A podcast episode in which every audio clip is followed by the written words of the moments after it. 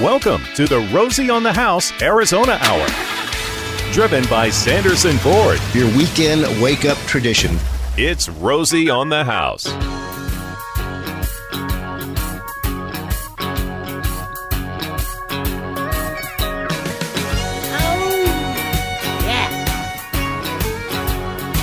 A beautiful Arizona Saturday morning to you.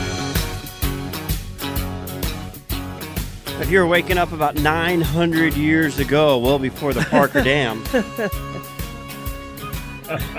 And the Havasu Basin, you'd most likely be among the most warlike tribe of the Colorado River tribes, the Mohave Indians, who expelled the Maricopa tribe, pushing them inland. But then turned around and gave it right to the Chemehuevi people who moved in around 1800, and now the name of that entire valley, the Chemehuevi. Now, we don't hear that name a lot because that's all the California side, and everything on Arizona side's Havasu. I have to say I've never heard that term. That was the first time, and a little bit later we're going to have the director of the Nautical Spa and Resort, and he's going to help us with the correct pronunciation. Okay. That led me to an interesting 7 o'clock hour. We need to find somebody that can pronounce all the correct landmarks that have an Indian name and what their meanings are. How interesting would that be? Well, let's just get Marshall Trimble in here with his book, Roadside Names of Places of Arizona. He knows all that? Yeah, he wrote a book about it. I don't know if he remembers it, but...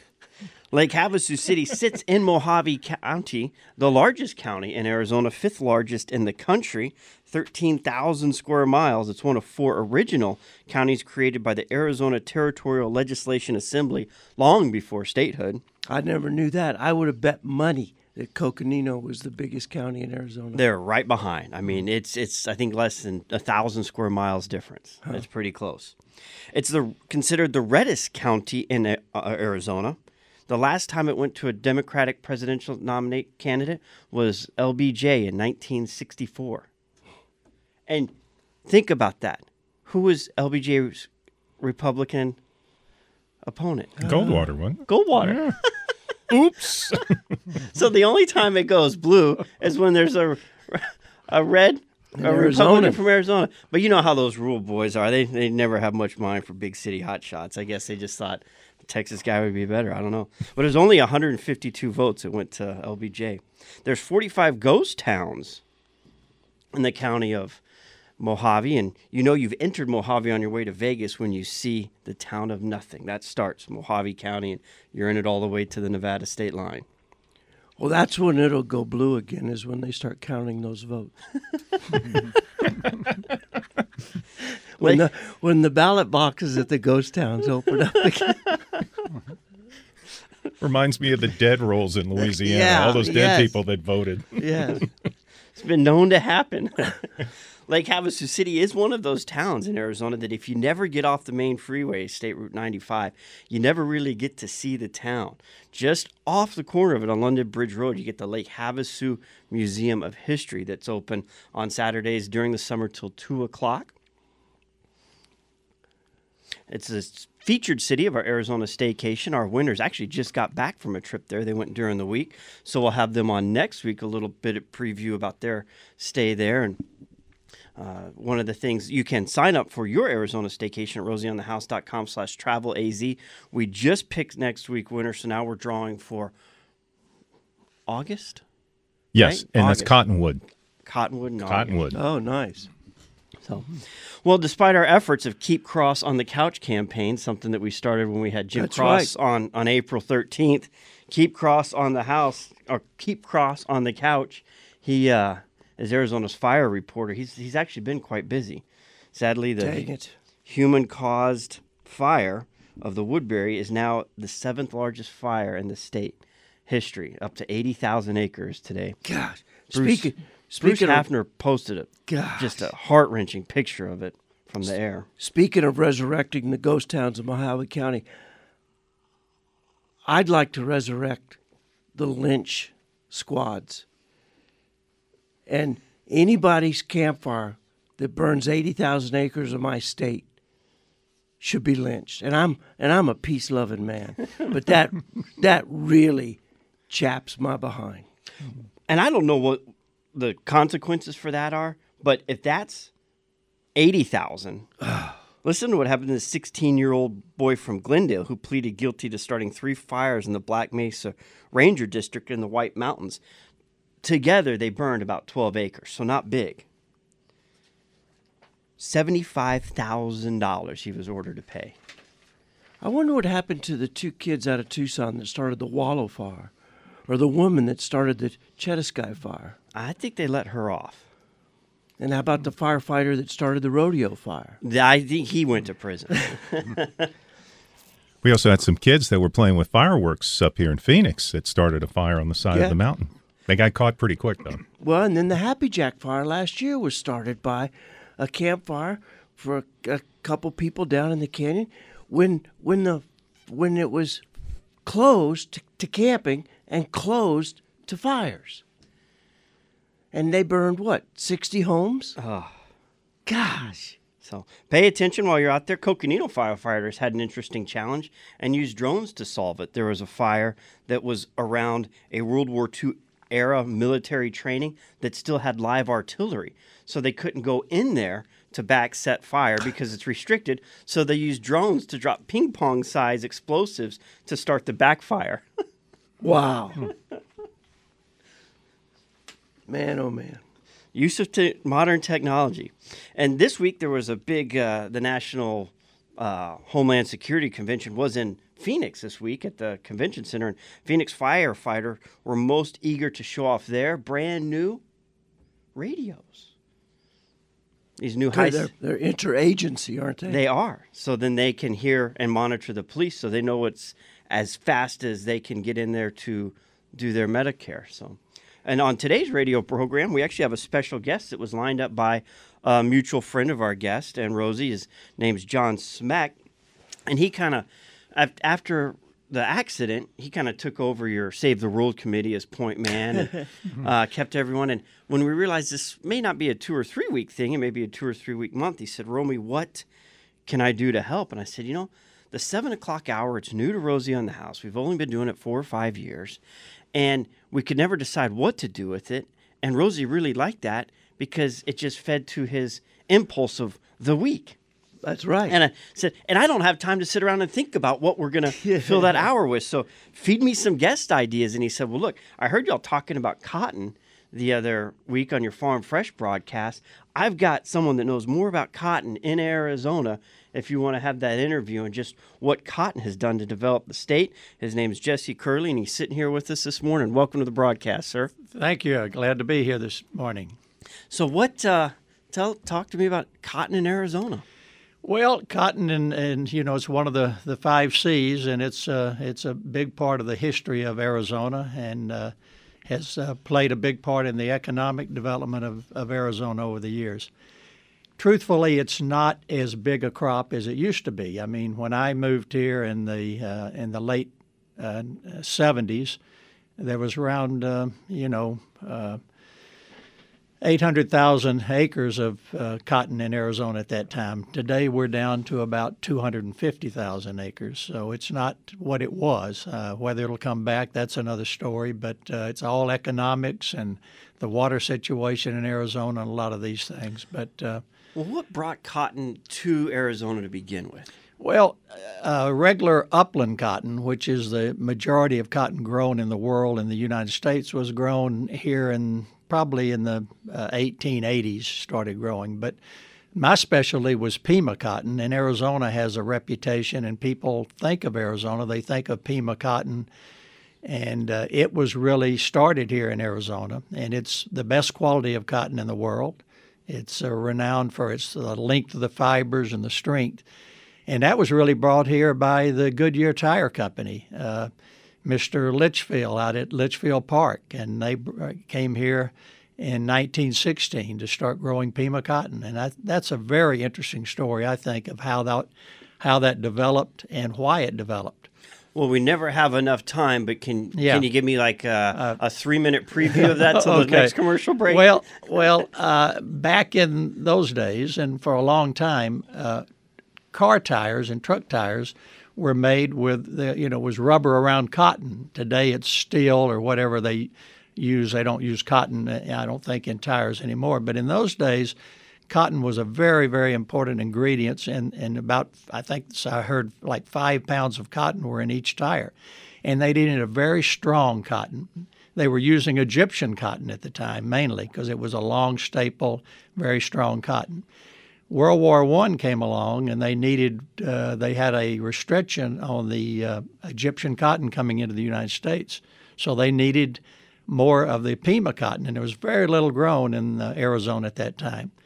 So Goodyear sent Mr. Litchfield out to, he was a young engineer with Goodyear, sent him out to Arizona in 1916 to try to get people to grow more Pima cotton. Basically, he wasn't very successful in getting it done, so they decided that we'll have to do it ourselves. So Mr. Litchfield had the responsibility of, I think he bought 24,000 acres in 1916 out here around Litchfield Park and some of it around Chandler, Dr. Chandler's farm. And they started growing Pima cotton.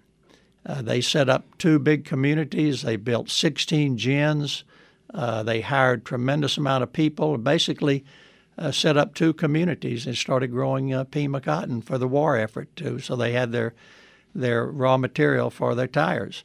And it was for the tires. It's, you think cotton so much today, it's our fabric, it's our clothing, but it wasn't what it was being used for then. It was for tires. That's what Goodyear. Now, they were using Pima cotton for apparel and other things, too, at that time. But the Goodyear was mainly for tires. And so it started an industry out here that developed.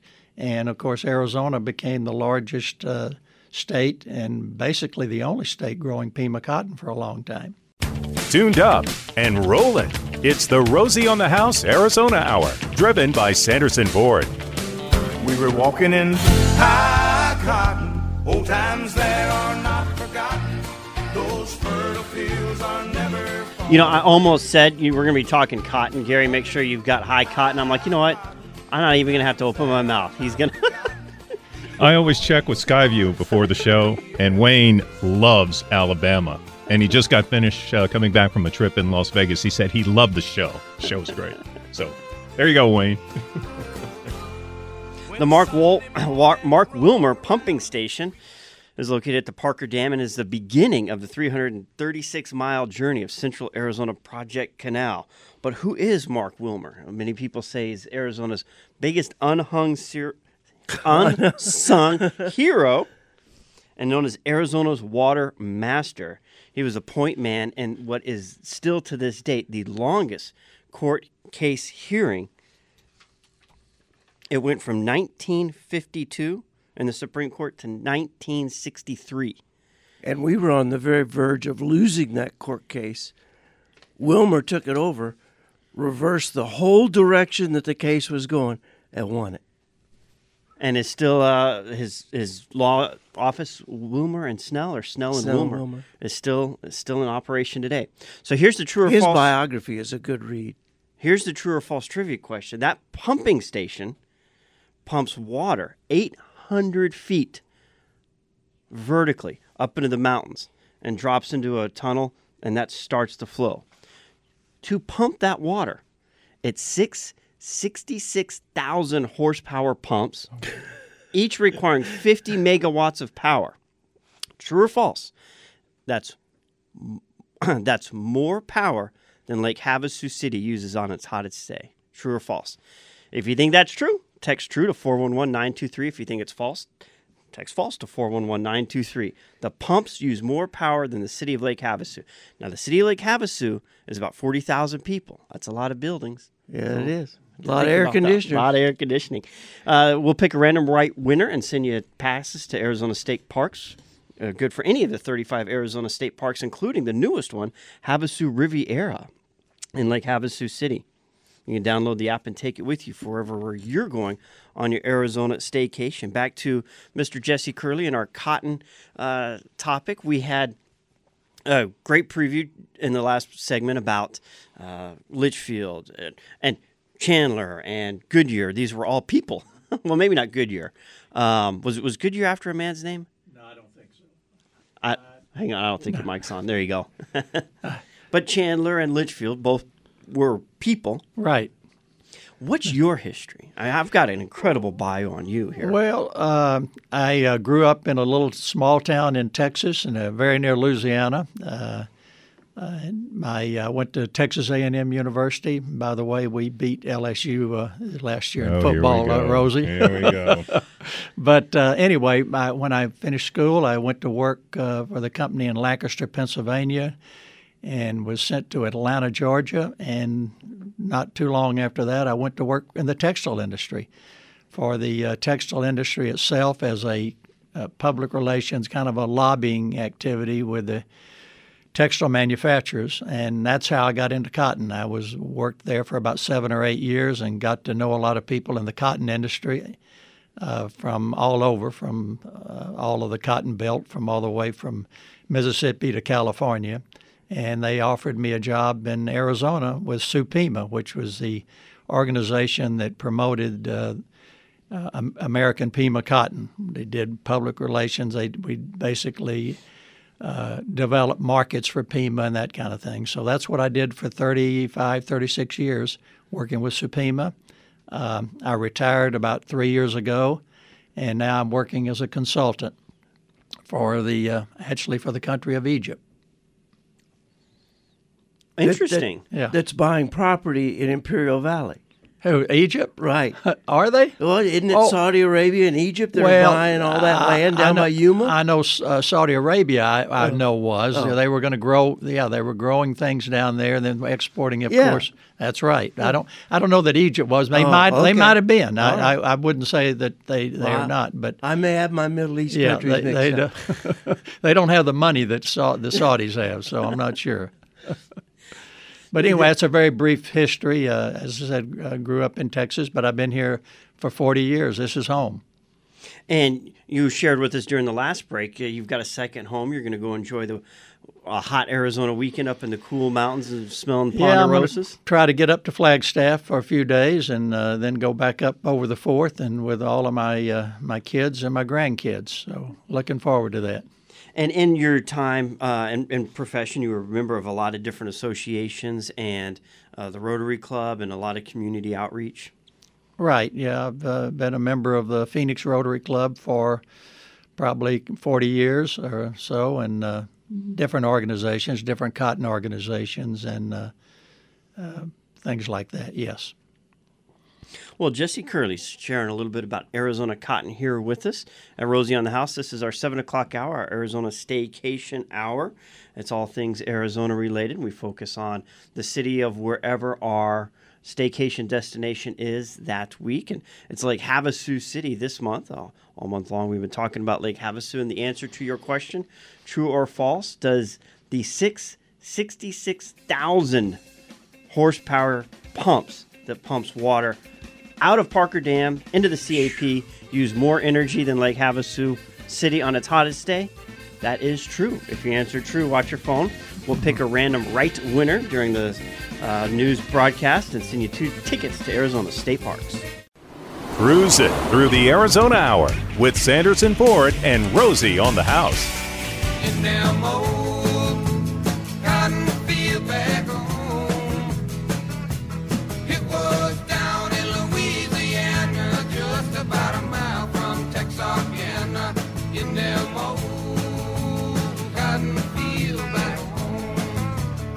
On a beautiful Arizona Saturday morning to you, talking cotton this Arizona hour and looking out the window, there isn't a cloud in the sky. But you ever just enjoy sitting back and watching clouds pass by and play with your kids? You know, what can you pick out of the cloud formations? Sure.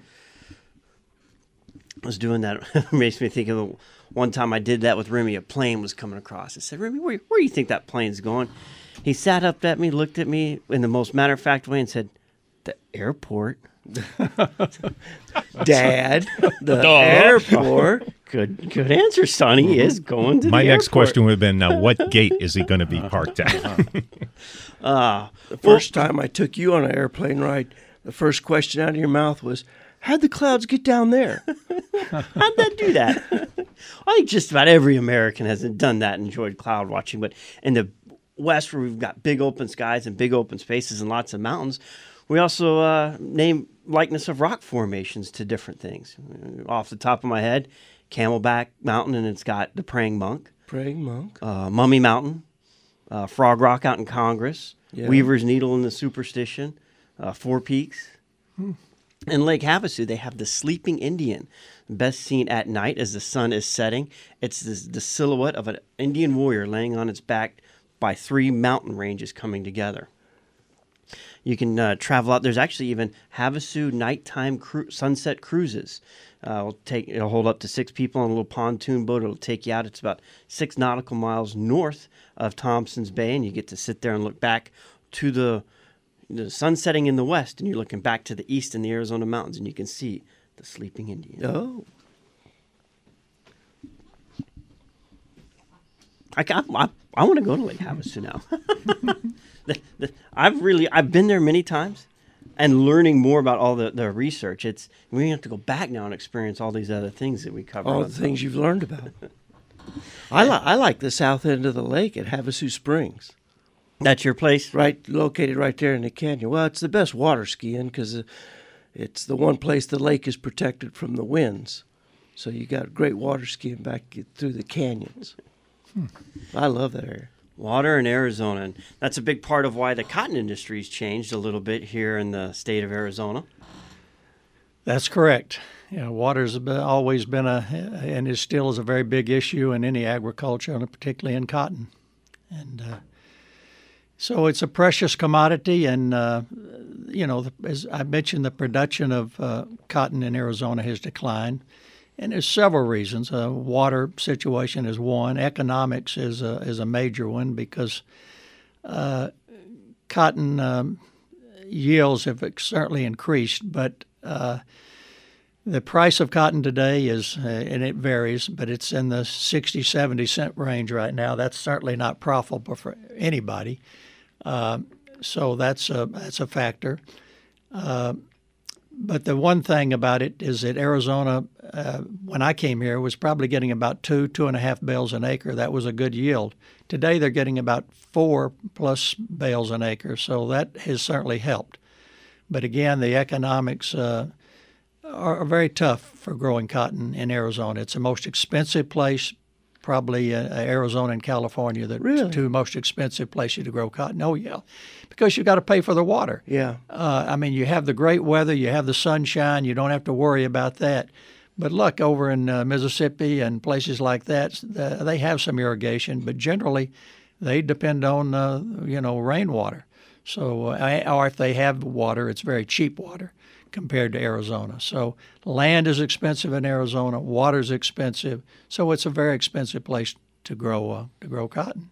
Now you mentioned Mississippi, but that Pima cotton, was known in Arizona. Is there any reason they don't?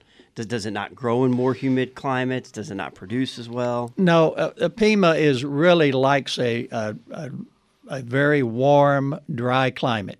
I mean, the Egyptian cotton is, along the Nile, the same type of weather conditions, basically. But it likes dry, very hot, desert-type climate. So it does very well there. And that's basically, they've made attempts to grow it back in the southeast, but hadn't been very successful. And cotton, Pima particularly, the quality is everything. It has to be the highest quality because it sells for about almost double right now, double the price of regular cotton. Regular cotton today is 70 cents in Arizona. Pima's probably $1.30, $1.40, $1.50 a pound. So it has to be very high quality. And you don't want rain on it and things like that. In the southeast, about harvest times, you'll start getting rains and those kind of things.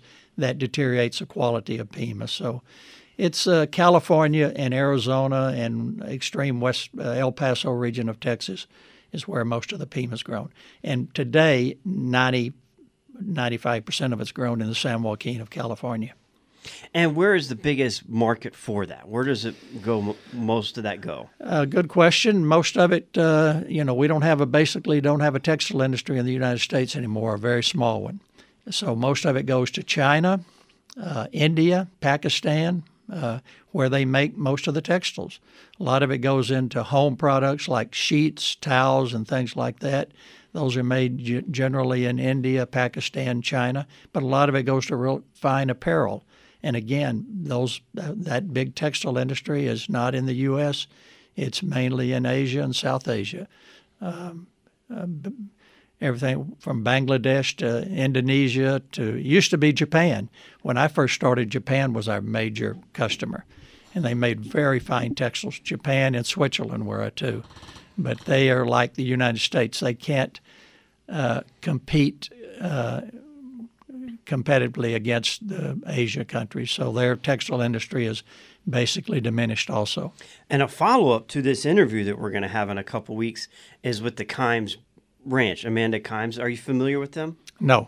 So they make blue jeans, Kimes Ranch blue jeans, and they were made in America until the Cone Textile shut down its plant. Yeah. And so we're going to have a follow-up with them because their whole state is it's going to be American-made, and they're right here in Arizona.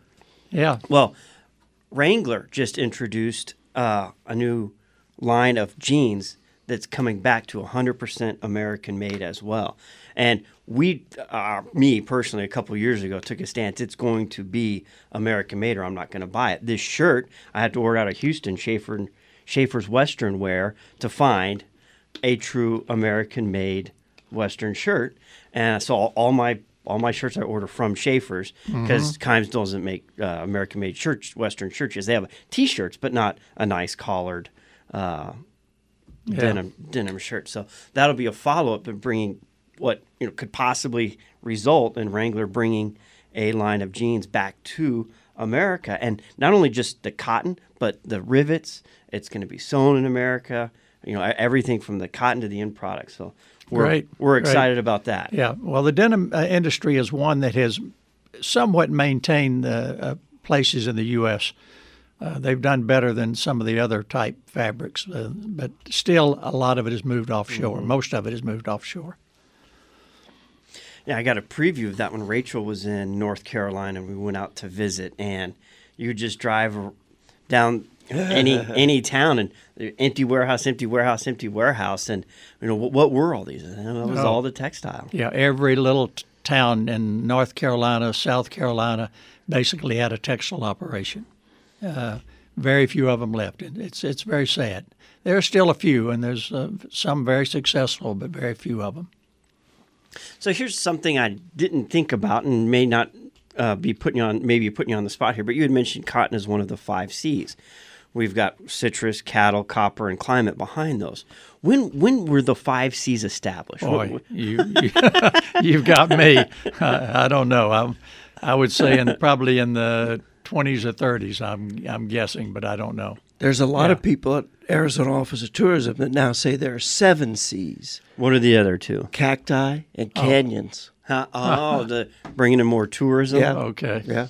Yeah. Grand Canyon, most visited. Seven C's. Mm-hmm. So I don't know. Well, I tell you what, when we get cousins in from Louisiana, that's the first thing they want to see. Right. Where's the cactus? Show me the saguaros. Yeah. That's exactly right. Yeah. Well, we enjoyed having you on this Saturday morning and sharing a little bit more about the cotton industry here in Arizona. That it's still one of the 5 C's, not as big a part as it used to be, but they always say the farmer's most profitable crop is builders. Well, that's right. Houses have taken over a lot of farmland, and since I've been here in the last 40 years. Well, it's down in Pima County. And Pinal County, where they were just on the very verge of losing their CAP allotment. And I guess that stage one rationing has been pushed back now, at least a year and a half, because of the snowfall in the Rockies this year. Yeah. And Powell and the Colorado River and Green River and all that's, I guess, in pretty good shape. Yeah. But you talk about the price of water. I mean, Central Arizona farmers are the first ones that lose the CAP water. So then we're going ground pumping, and, you're only talking more expensive then, aren't you? More expensive, yeah. The depth you have to go and the cost of putting in the wells and pumps and that is very expensive. And it's controversial, too. Yeah. You know, so they get into political situations with it. So it's a tough situation. And the one area where they have more adequate water is in the Yuma area. You know, they've got very good water conditions there, and that agriculture is doing very well in Yuma. Not so much cotton. There is still some cotton there, but mainly, you know, the lettuce and those industries there. You were talking about groundwater. Did you see Bruce Babbitt's column yesterday about groundwater pumping? I did not. No, I didn't. It's some pretty scary statistics. I mean, you hear what they talk about in rural area because pumps and wells are big in rural Arizona, that communities that aren't on the CAP or aren't pumping directly out of Yuma, they anticipate Kingman could be out of groundwater in 55 years. Hmm. And then the Wilcox, the Sulphur Springs Valley, and the big community that they're looking to put up in Sierra Vista, and that controversy. I saw the San Pedro River. The feds are still saying the 75,000 on the San Pedro River. I don't know. Yeah. Water. Yeah. When you go look at the Casa Grande Indian ruins, I mean, that's the reason they moved on. They built too big for the water supply they had, and be interesting. Yeah. And you know, that's where the opportunity is. Opportunities in adversity. And there's going to be plenty of opportunities. And there's some things coming out. We're going to go tour it next week. There is a new device you can put on your roof. Oh, yeah, that condenses the moisture in it and filters it for your drinking water. So if everyone's drinking water suddenly started coming from just the moisture that's in the natural air, what does that do to our water supply and relieving the pressure off of that? But then a lot of people ask, well, what happens when we make a dry Arizona air even drier? What's the adverse effect of that? So interesting topic. Water in Arizona. The Rosie on the House Arizona Hour, driven by Sanderson Ford.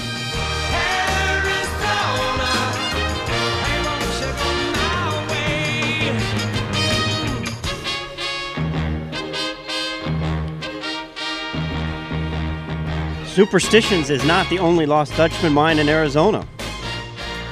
There's another Lost Dutchman mine in the Chemehuevi Valley. Legend goes that the miner there, he had his priorities a little confused, and on his way back to his mine, stopped the needles, spent plenty of money on beer, forgot the water, and died of dehydration on the way back to his mine. Took years for them to find it, and at the time was the largest gold-producing mine of the time in the area.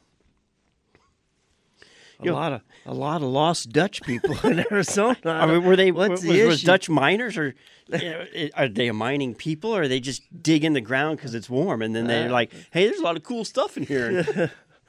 What is it with Dutch and miners? We're gonna have to put our research team on that one. Now, people say, you know, radio hosting isn't a real job. And, you know, I'll tell you another one that's not a real job. The tourism ambassador for the Nautical Beachfront Inn in Lake Havasu. That's not a real job, but we've got Joseph Gutierrez, who actually holds that position, on the line to talk to us about the Nautical Resort and the city of Lake Havasu. Good morning. Good morning, sir. How are you? Very good, and I've already sent my resume to your employer, so anytime you're ready to leave, I'm ready to take your position. Well, let me tell you, it's pretty rewarding, really being in the hospitality industry, especially as a tourism ambassador. It's always great to, you know, turn every guest experience into a positive encounter, and it's truly rewarding just to see a smile on everyone's face, especially, you know, coming to Lake Havasu, such a beautiful city. Talk about the setting of the Nautical and the development history of it. Of course. So, as most people know, you know, in 1963, McCulloch decided to start this. He purchased about 26 square miles, which would later become Lake Havasu City. He built the Nautical Beachfront Resort, which would be the destination of choice for prospective buyers. And it's located right on the island, and right on the water, of course. We're the only beachfront resort in Arizona It was the prospective. I'm sorry. It was the location of choice for prospective buyers for Lake Havasu as residents, and was originally had 16 rooms, and then the dining room and a cocktail lounge as well. So at that time, it was very small, which I'm sure if you haven't seen, it's grown quite a bit. Y'all's website is immaculate, and you've got a special for anyone that books out 2 weeks in advance, a 25% discount called the Early Turtle promotion that goes through, I think it was Halloween, if I remember right. Yes, and we have restarted through our summer season. It's been one of our most popular promotional rates as well. Now, when it was originally built, because the roads weren't nearly what they are in the 60s as they are today, Rob even built an airport to bring people in. He did. It was about half a mile away from the Nautical Beachfront Resort that's located on the island, which now it's no longer in use. But yes, that was through his airline, the McCulloch International Airlines, and he purchased, I want to say it was about 11 airplanes for these people to come in and stay at the resort. So I know life in the hospitality is very demanding, and you're always working to please people. But when you get a moment to escape and enjoy the town to yourself, what do you enjoy?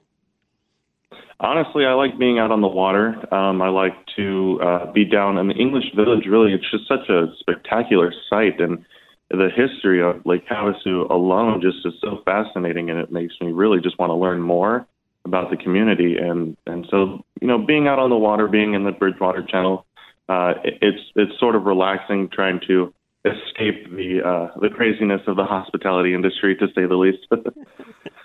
So to escape it, you go enjoy the best of what Lake Havasu has to offer in hospitality. Absolutely.